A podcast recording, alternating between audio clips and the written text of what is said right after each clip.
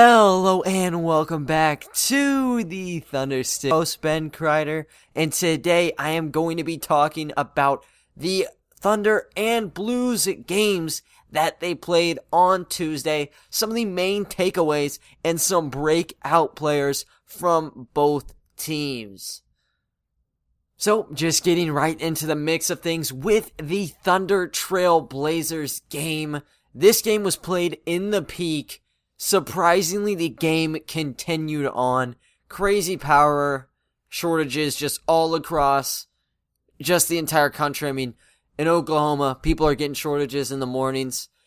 It hit me once already. Uh, it may hit me, I guess. I mean, technically, I'm recording this on Tuesday night, so it may hit me again on Wednesday. I'm not too sure. Just everyone, you know, be safe. You guys know if you don't already have all your stuff, uh, just wait for things to cool off. I know that the sun was out and snow was dried up maybe like two days ago. That's how we got our uh, shopping out of the way. Just stay inside. You don't need to be risking anything unless you literally have to. But yeah. And apparently, the Oklahoma City Thunder had to play this game, and they used a lot of power. I think there was, you know, some parts of the arena they didn't have the power on, but still a lot of power being generated into an NBA arena. As a Thunder fan, you can't really complain that the game happened, but you kind of got to put things into perspective for a little bit. Anyways, the show went on. Shai Gilgeous-Alexander out again with a knee injury. Boy, oh boy, he is looking like Ty Jerome right now. And as a Thunder fan, you really can't complain because see some of your younger guys in action, and you know you may not win every single game if SGA is not with you. So it helps out in a couple ways. And for the Trailblazers, they still are out of CJ McCollum. Jusuf Nurkic isn't playing. Rodney Hood didn't play, and neither did Zach Collins. So there are four pretty solid guys there, and you got two of your three leading stars on the team who couldn't make it for the game and it showed up kind of early. I mean, the Thunder, they sprung out to a 5 0 run off a pretty unique starting lineup. Now, Teo Maledon, I didn't mention him in the out list, and that's because he got cleared from the health and safety protocols. So he manned the starting position at the point guard. You had Lu Dort surprisingly playing at the shooting guard for this game. Kenrich Williams at the three, Bazley at the four, and Horford at the five. A little bit of some swappages here. You got Diallo on the bench, Justin Jackson on the bench, despite two very, very solid performances in the past two games. But it is what it is. Looked pretty solid going 5 0 in that run, but the Blazers, they ended up firing right back with a 7 0 run. And it kind of just turned into one of these quarters where just an exchange of shots all around. Nobody had real footing until the very end of the quarter when the Blazers they got on a 9-0 run pretty much solely off of transition buckets. Three of them straight up came off of cherry picks and the three ball they had. They it was in fast break offense, kind of just happened upon them. They had the shot, dialed it up, got it to go. So they were up 29 to 17 after that run and they didn't really let up on it. They were up 13 34 to 21 through the first period, and it was kind of a change of pace for this Thunder squad. The Thunder without Shai Gilgeous-Alexander, they've not really been this perimeter centric team that we've seen. They've actually worked a lot down low, and you've seen a lot more cuts to the basket because Shai attracts so much attention to himself, and he's driving in pretty much every time. You can't have two or three guys doing backdoor cuts on plays when it's already predetermined it's going to be a Shai Gilgeous-Alexander isolation off like a high ball screen, you know? With him out of the rotation, it allows for more of these things. However, with Teo Maledon being at the point guard, you finally get your true number one like ball handler. And Maledon, he wanted to be in the pick and roll offense, so it took away a lot of these opportunities you would have seen from players such as Kenrich Williams, players such as Isaiah Roby, Lu Dort, Bazley trying to go inside to the basket. And that's why the Thunder actually reverted to shooting a lot of threes in the first quarter. They shot 10 of them. They only made three. Uh, that's pretty decent percentages. You definitely have been able to see worse. So you can't be too, too mad. But, I mean, it, it did kind of take a little bit of a hit there because when you're not able to establish an inside game, it's going to create problems. You can't just rely on the three ball to get yourself out of games. That's just how it has been. Darius Bazley and Al Horford, though, they actually were really, really great for the team in the first. They combined for 17 of the team's first 21 points in the quarter, and it was off of 6 of 10 shooting. So outside of them, not a lot going on, but it's great to see Al Horford doing his thing, but Darius Bazley looking to have a really great game. Now, the only issue with this little tandem going on was they couldn't stop Damian Lillard on defense. Damian Lillard had 12 points in the first quarter off of 6 of 11 shooting. And luckily, there were no sidekicks established. Whenever Lillard gets a sidekick like McCollum or something, you know, the signals need to start going off in your head. Didn't happen through period one, so they had a bit of a grace period to try to adjust to Lillard and adapt to any potential threats who could come up in the game. But sadly, I mean, the Blazers, they found their sidekick next to Lillard in the second quarter. And through their sidekick, they didn't let the Thunder get into single digits really at all in the second. They had a double digit lead the whole time, really, and they got their lead up as much as 22 points. Anthony Simons was the sidekick, and he had a 20 piece in the game back in January. Looked like he'd be just killing it again. All nine of those points came off of three triples, and he's doing this with the ball in his hands. He's not a catch and shoot player. He is a shot creator. Whenever Lillard's out, you throw Simons in, and he can give you some sort of effort. He's really a hot and cold guy. Clearly very hot right then and there because he's one of the main reasons that the Blazers elevated so high in the box score by the first half.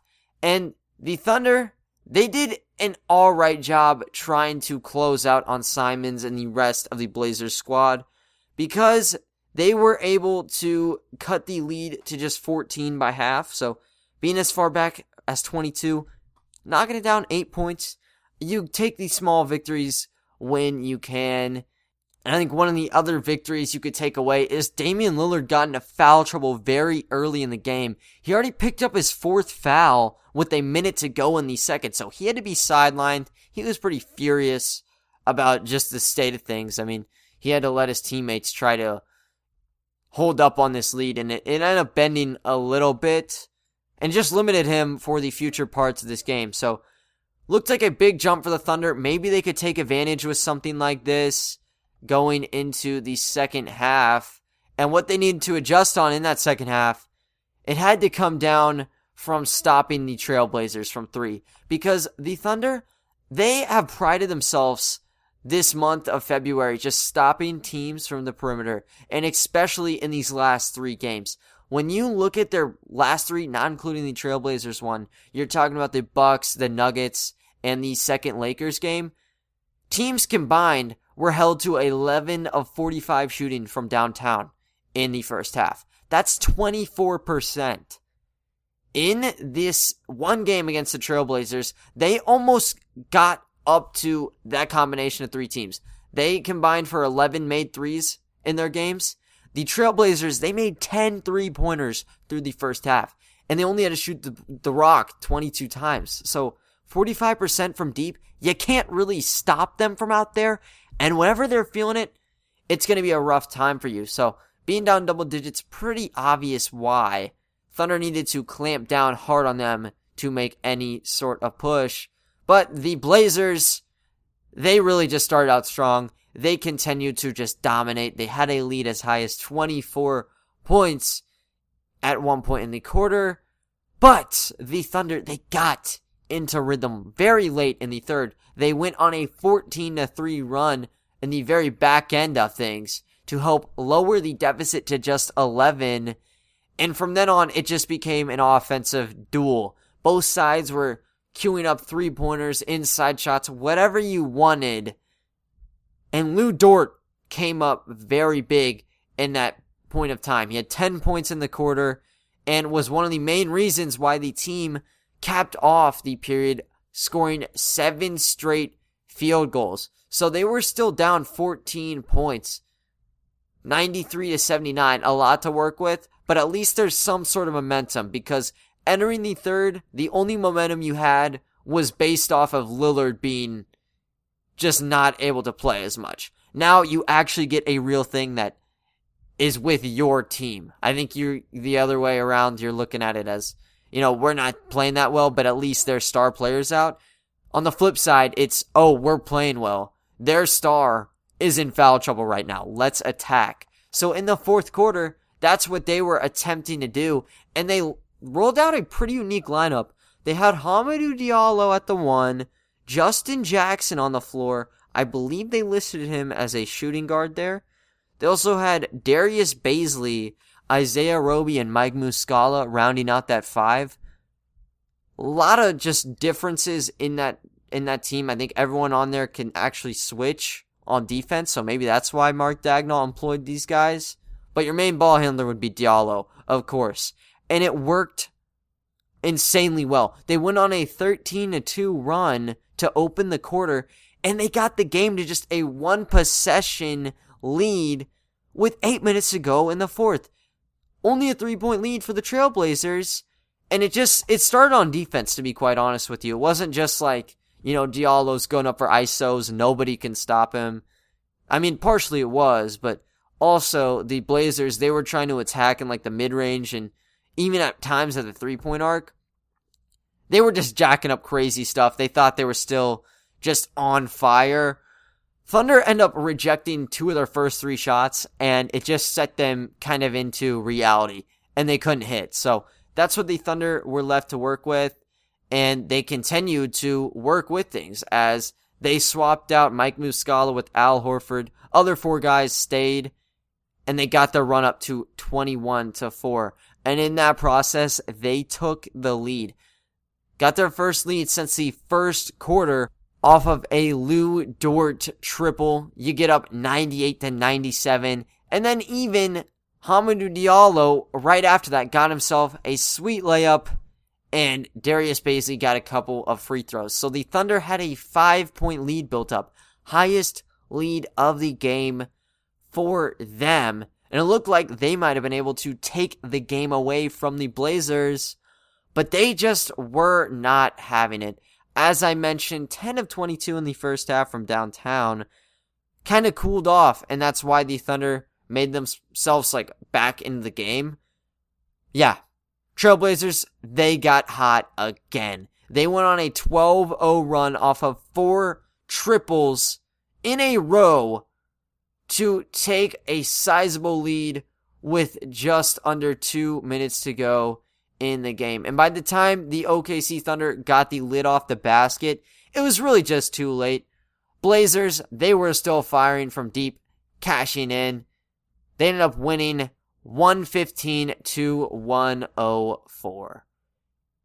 All these games, they come down to clutch time. You need to be clutch if you want to take anything. And OKC, they did a good job working their way in, but once they had their foot in the door, they just let things go. They let it loose and let it slip right out of their hands. Couldn't keep up with Portland, especially when they're shooting so high from downtown on actually very well contested shots, by the way. They had 18 points, pretty much just poof, out of thin air in the fourth, just from downtown.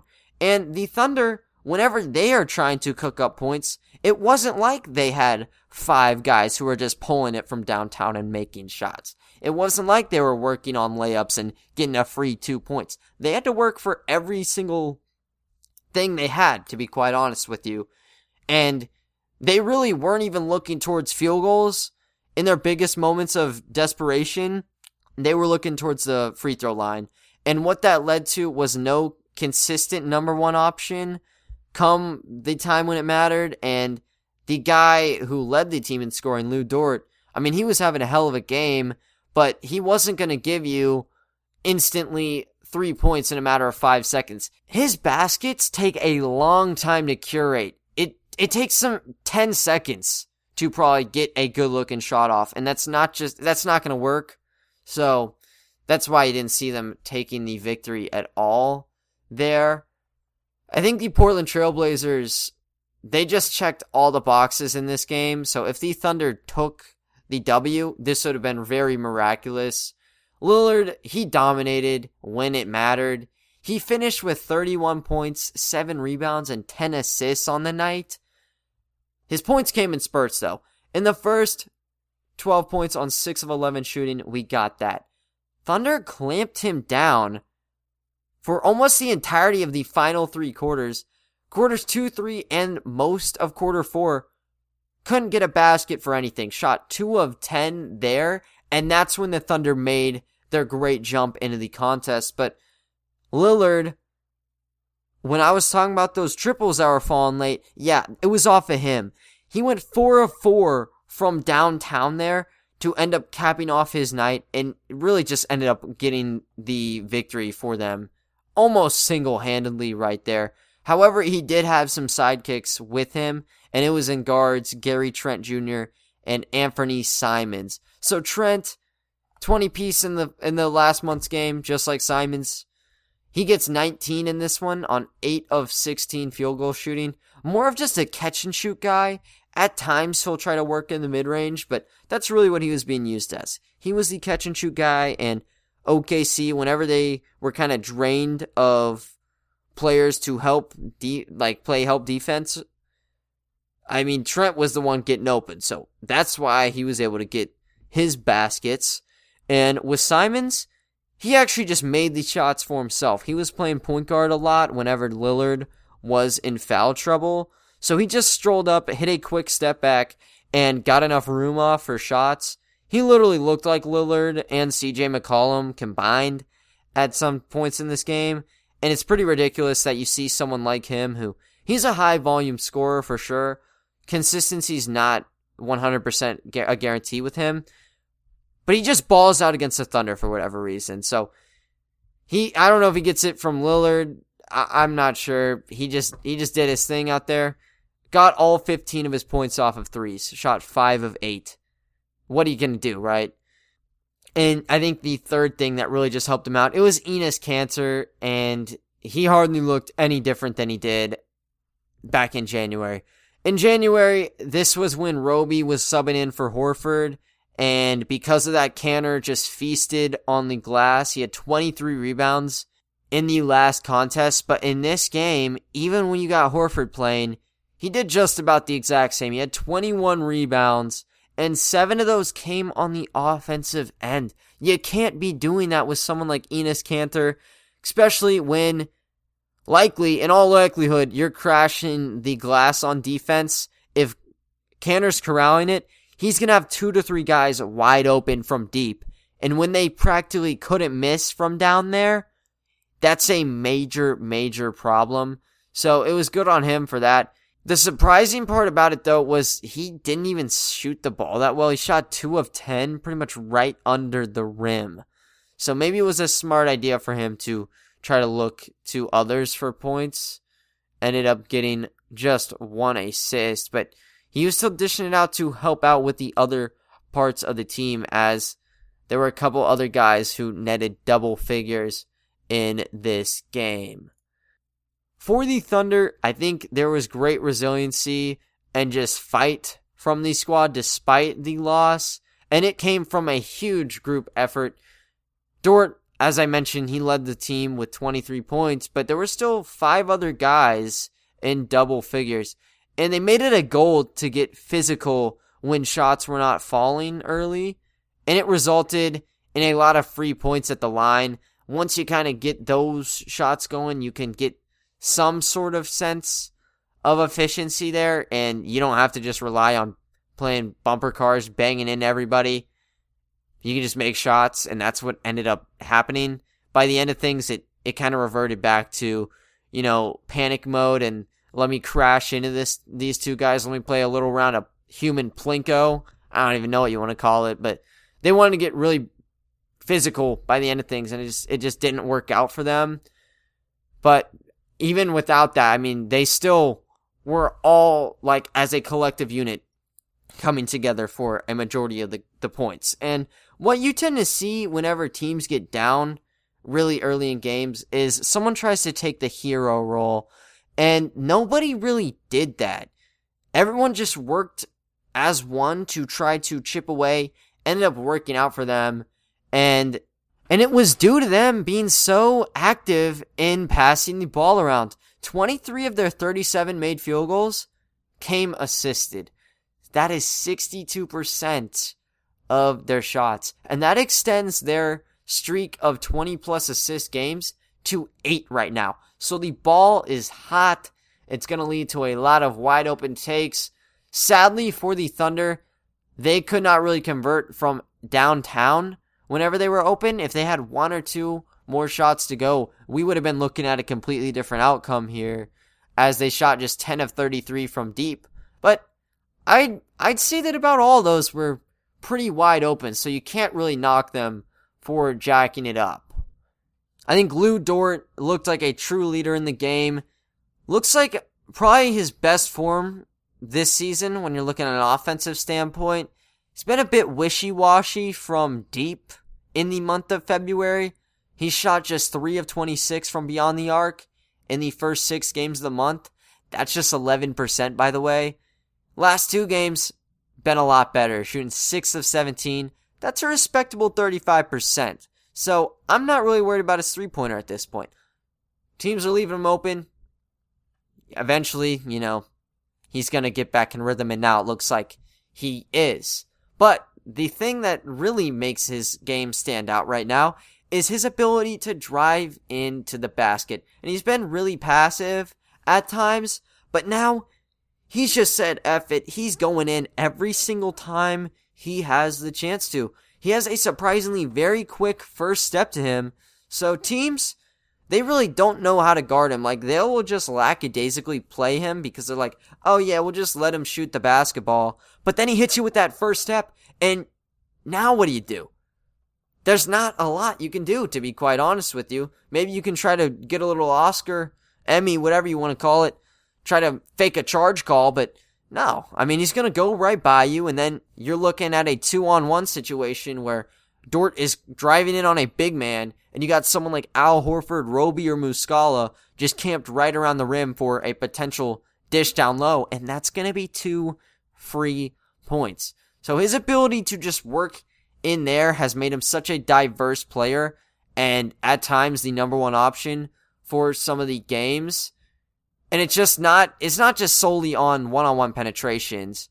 Like he's just been very fast and right on top of things. Even in transition, he's looked great. He even had a tomahawk jam, just posterized Anthony Simons in the third quarter of this game. So there's more to his game than just going from point A to point B. He's working off of outlet passes as well.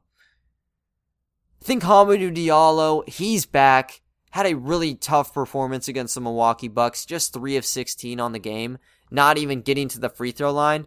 In this game, he was much, much better. The 22 year old ended up dropping 17 points on 7 of 14 shooting, and he got to the line for 5 attempts, only made 2 of them, but it's nice to see the refs were able to put him at the line. I like how I'm saying it like the refs just just gave it to him. That's not how it was. I mean, Diallo, he was the guy I was referring to, and we're talking human Plinko. He was going in everybody, just bulldozing.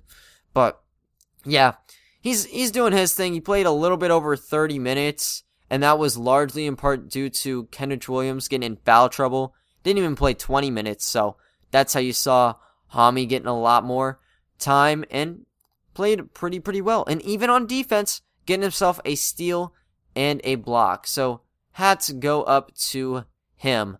I think Isaiah Roby, he looked pretty relaxed. He had to play at the five a lot in the game, and I mean, you got Al Horford active, and he played 29 minutes, but when he wasn't on the floor, really it was Roby playing a lot against Enes Kanter and the Trailblazer Bigs. He had a double double of 11 points and 10 rebounds on the game. Just a complete mismatch when you got Enes Kanter on you. He's not fast enough for Isaiah Roby.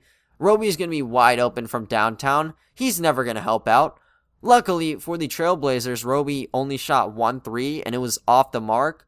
But if he felt any sort of, of streak from outside, they would have been screwed because they were just betting on him not being able to shoot. They wanted him to try to go inside, and on the other end, they wanted him having a matchup with Enes Kanter because that's how he ended up getting such a high rebound count, even though he split time amongst Horford and Roby. But it is what it is.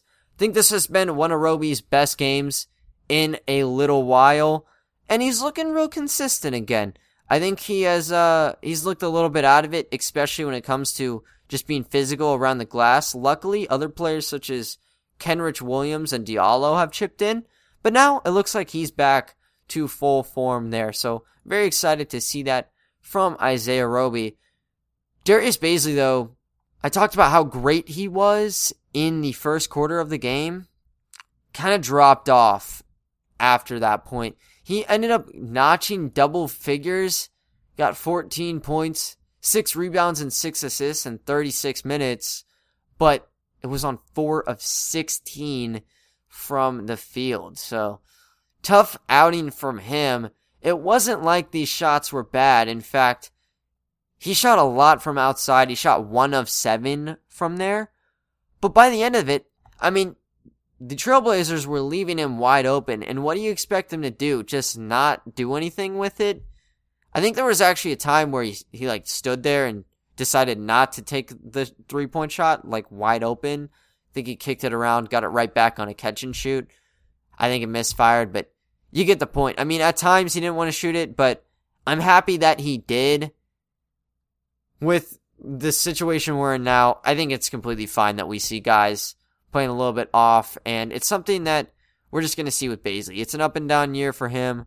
A lot of these guys on the squad have had their times of despair, and you know he's got another chance to impress in the next game that they play. Outside of Bazley, though, I mean you do need to look at Kenrich Williams. Even though he played just a little bit below 20 minutes, he had three points, and eight rebounds. Eight rebounds in that little playing time, that is absolutely insane. Keep seeing big numbers from him. Only issue is, of course, he had four personal fouls, so you really can't put him on the floor. Justin Jackson, too, he didn't have the best of games. Kind of just got patched in there as a catch and shoot guy off the bench again. Two of four from deep, so there you go there.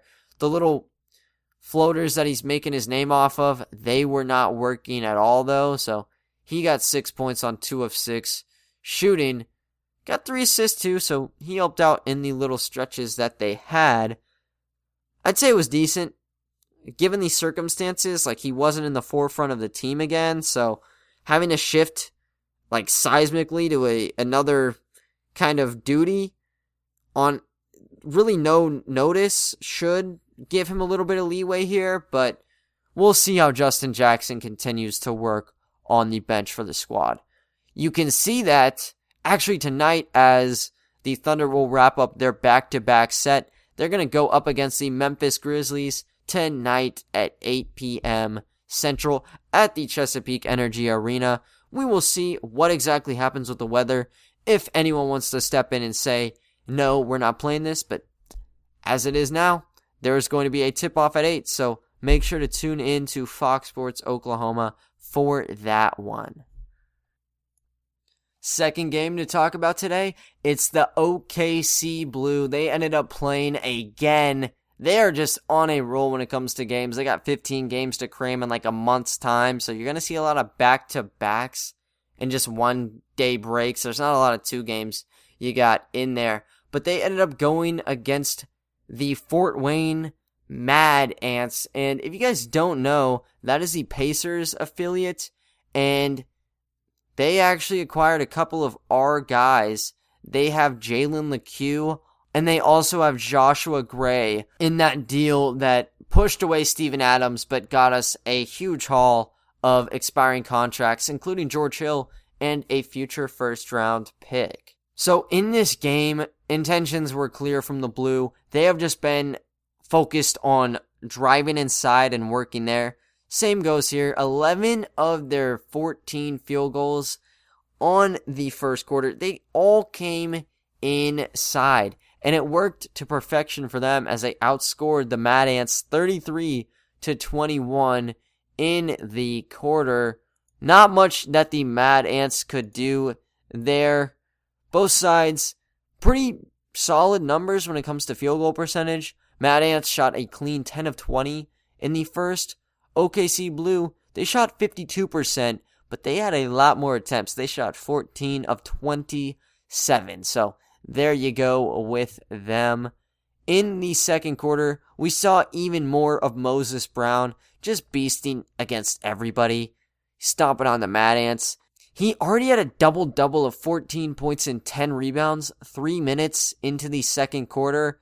And behind him, everyone just rallied and they got a lead as high as 19 in the quarter. Luckily for the Mad Ants, though, they got their act together. They cut the lead to just nine going into halftime. But you had to be pretty confident as a Blue fan. The ball was constantly moving. Nobody was really able to stop them. It was just a matter of the Mad Ants finding their way offensively. Think they were being shut down, and that's what led to such a big push. By the end of it, I think both sides were firing from offense. So, still, just like the first quarter, pretty close in terms of percentages. When you look at it as a half, the Blue shot 44% on 22 makes. Mad Ants shot 46% but it was only on 19 makes. And in the third, the Mad Ants, they were still doing pretty well from the field. They chipped away at the lead and they tied it at 64 all with 4 minutes and 25 seconds to go in the third. But then the Blue, they got hot right when they needed to. They went on an 8-0 run to push the game to 72 to 64. And by the end of the quarter, they went on a run of 17 to 7 in that final 425. So that gave them a double digit 81 to 71 lead entering the final 12. And in the final 12, Mad Ants again, they looked nice off the get go. They went on a quick 7 to 2 run, but then the Blue, right when the Mad Ants may have thought they had a chance, took it right away. They went on a 13 2 run on the other end pretty much put it away. And they got it off of three triples back to back to back. Just emphatic. Got up to 16 points. And the Mad Ants, they did a nice job trying to work their way into the game, but there wasn't enough time for them to complete any sort of comeback. So the OKC Blue ended up winning the game 112 to 105, moving themselves up to 3 and 1 in the league. I almost want to say that I enjoy watching the Blue over the Thunder right now, and it's because of how much chemistry I've just seen from the team so far. 27 of their 45 buckets in this game came assisted. That's 60% of their shots. In their previous game, like 70 some odd percent came off of assists. They're number one in the league right now when it comes to assists per game, and it is not even close. Ball continues to move around. Coach Gibbs has just been enforcing that policy on everybody, and it has shown. There have been plays where four guys will be open. They want to keep passing it. There's four extra passes to create an ultra wide open shot where no one's even on the right side of the court. They might as well be on the complete opposite end of the court by that point. That's how open this guy would be. They could have had four other shots. They wanted to get that one. And the final shot, yeah, it's going to go in. But even outside of that, looking at it from like outlet passes, just immediately the millisecond once the blue gain possession, they're looking to push the pace and get a quick bucket. And it couldn't have been highlighted any better than this. Xavier Simpson, he got the rebound and Moses Brown, he was cherry picking. Was doing whatever he wanted to, to be quite honest with you. But Simpson, he sees it, pretty much just gets down on the ground, puts him in focus, and launches a 90 foot fastball right into the palms of Brown. He's going to get two free points off of that. So Simpson, he looked very crafty. Moses Brown inside, you know, you're not really going to stop him. And just the team together, whenever they're passing like this, nobody is going to end up defeating them. So that's great from them. And I think just going to Moses Brown, since I mentioned him, he's probably without a doubt the best center in the G League right now, and there's probably a case to say he's just the best player in the league based strictly off numbers right now. In the game, he ended up finishing with 24 points on 10 of 17 shooting, so 59%, and getting 20 rebounds in the process. Cherry on top, get yourself four blocks. Now, what the G League does is they do a little like daily leader leaderboard, I guess, where they show you like in certain categories who the top five are. Moses Brown, yeah, he kind of crushed like literally all of them. With his 24 points, he had the second most of the day. I think in first place had like 28 or something. In the rebound category, if you're getting 20, no one's going to be near you. And he was first in blocks with four. So just everywhere, complete obliteration. Being seven foot two, going up against these smaller guys should give you a lot. And it's actually pretty funny and awesome watching Moses Brown in work. It's a true piece of art because it's literally like taking a candy from a baby at this point. Nobody's able to just get him off his game. Players were going for charge attempt after charge attempt. And I think it got to the point where the refs just decided, you know what, Moses Brown, he's been too good this game. We need to pull the plug on him. He got a couple of 50 50 charge calls enforced on him in the game. So he ended up fouling out, playing just 24 minutes. If he played like 30, you're looking at him cracking like 30 points and 25 rebounds or something. He was on track to make some history. Refs did not want to pardon it, and the Mad Ants, they sure as hell did not either. So, Brown, you know, whenever he's around five feet away from the basket, his real efficiency is very limited. He's not stretching the floor. We saw it with the Thunder. Strictly just a pick and roll player who can get your rebounds, pass it up court, and if he gets it on offense, yeah, he'll clean it up for you. Doing the dirty dishes against the Mad Ants when nobody, truthfully, is of his size or or weight really to bang him up it was it was freebies for him. Nothing nothing was getting in his way. And the same could be said with his backup center too, because Omer Yurtseven, he also had a great night. He had 16 points and 8 rebounds off of the bench, and he only ended up having to play 23 minutes in this game, and he got his 16 points on 8 of 12 shooting, just right around the basket. They had nothing they could do with either of the seven footers. Just feasting. Same boat as Brown. Not not much not much else to be quite honest with you. We'll say Rob Edwards though, coming off the bench again and being just a positive piece to the team. He generated 12 points and I think he's been a, kind of a secret to this group so far. And he's been a player who has been a bright spot every time. I mean, he had a plus minus in the game of positive 27. Clearly, just one game doesn't matter a lot. But when you're looking at him compared to others, I mean, no one was even in the vicinity of this kind of plus minus. The second closest dude was Ryan Woolridge, who had a plus 14. Come on. Astronomical production from Rob Edwards in his 20 minutes and clearly from the whole team. 5 of 10 shooting and 2 of 5 from deep range. He's the perfect shot creator you want. And when you have bigs such as Yurtseven and Moses Brown, if you get him on a high ball screen, he's really effective in the mid range. If he just continues to go baseline, you may see a time where centers may have to switch or help defense will be imposed.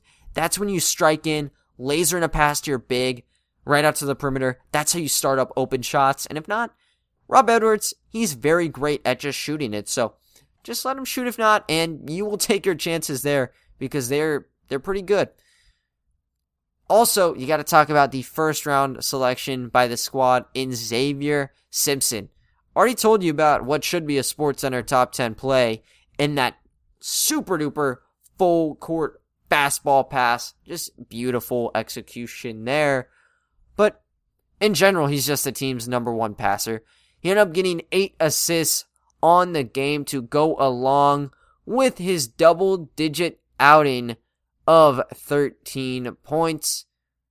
Been great. 5 of 10 from the field, 0 of 1 from deep. Didn't really need the three ball though. He was the one who really was going around screens all the time. And a lot of those eight assists actually went to Moses Brown because they were kind of over helping and the centers were getting out of positions off of screens. So Simpson just had to lob it right over Brown's man and yet a clean just dunk right around the basket. So pretty easy pickings for him. And when they started just latching on to Brown, you know, he's got a pretty nice runner game to him. So he'll just get the free layups when given the opportunity. So great decision making from Simpson on the game. Talking about some of the OKC assignees, though, they have, quite frankly, seen better days in a basketball uniform. Ty Jerome, he started, played 27 minutes, and scored six points on two of 10 shooting. I think the biggest hole that we saw from him is he just wasn't passing the ball around. He was a guy brought in to not only be a shooter, but be a passer often ends up getting stuck because he's not fast enough to penetrate. And once you get stuck down low around the elbow to the free throw line, you get into a little bit of trouble. And that's where he found himself a lot. And he settled for some pretty terrible shots in the game. Same can be said with Aleksej Pokusevski. He played 20 minutes, didn't even score a point. He shot 0 of 7 from the field and 0 of 3 from downtown. Had three rebounds, three assists, but he also had two turnovers. Just looking to see him as a passer, kind of fabricate his game. We know it's a long process with Pokusevski. With Jerome, maybe not so much because he's already 23 years old, but yeah, Pokusevski's 19. You throw him in here, getting his bad games out of the way, and let Coach Gibbs kind of just retool him and refine him before he ends up coming back to the Oklahoma City Thunder. But other than that, guys, that is going to wrap up today's podcast. I thank you all for listening, and I will talk to you all next time. See ya.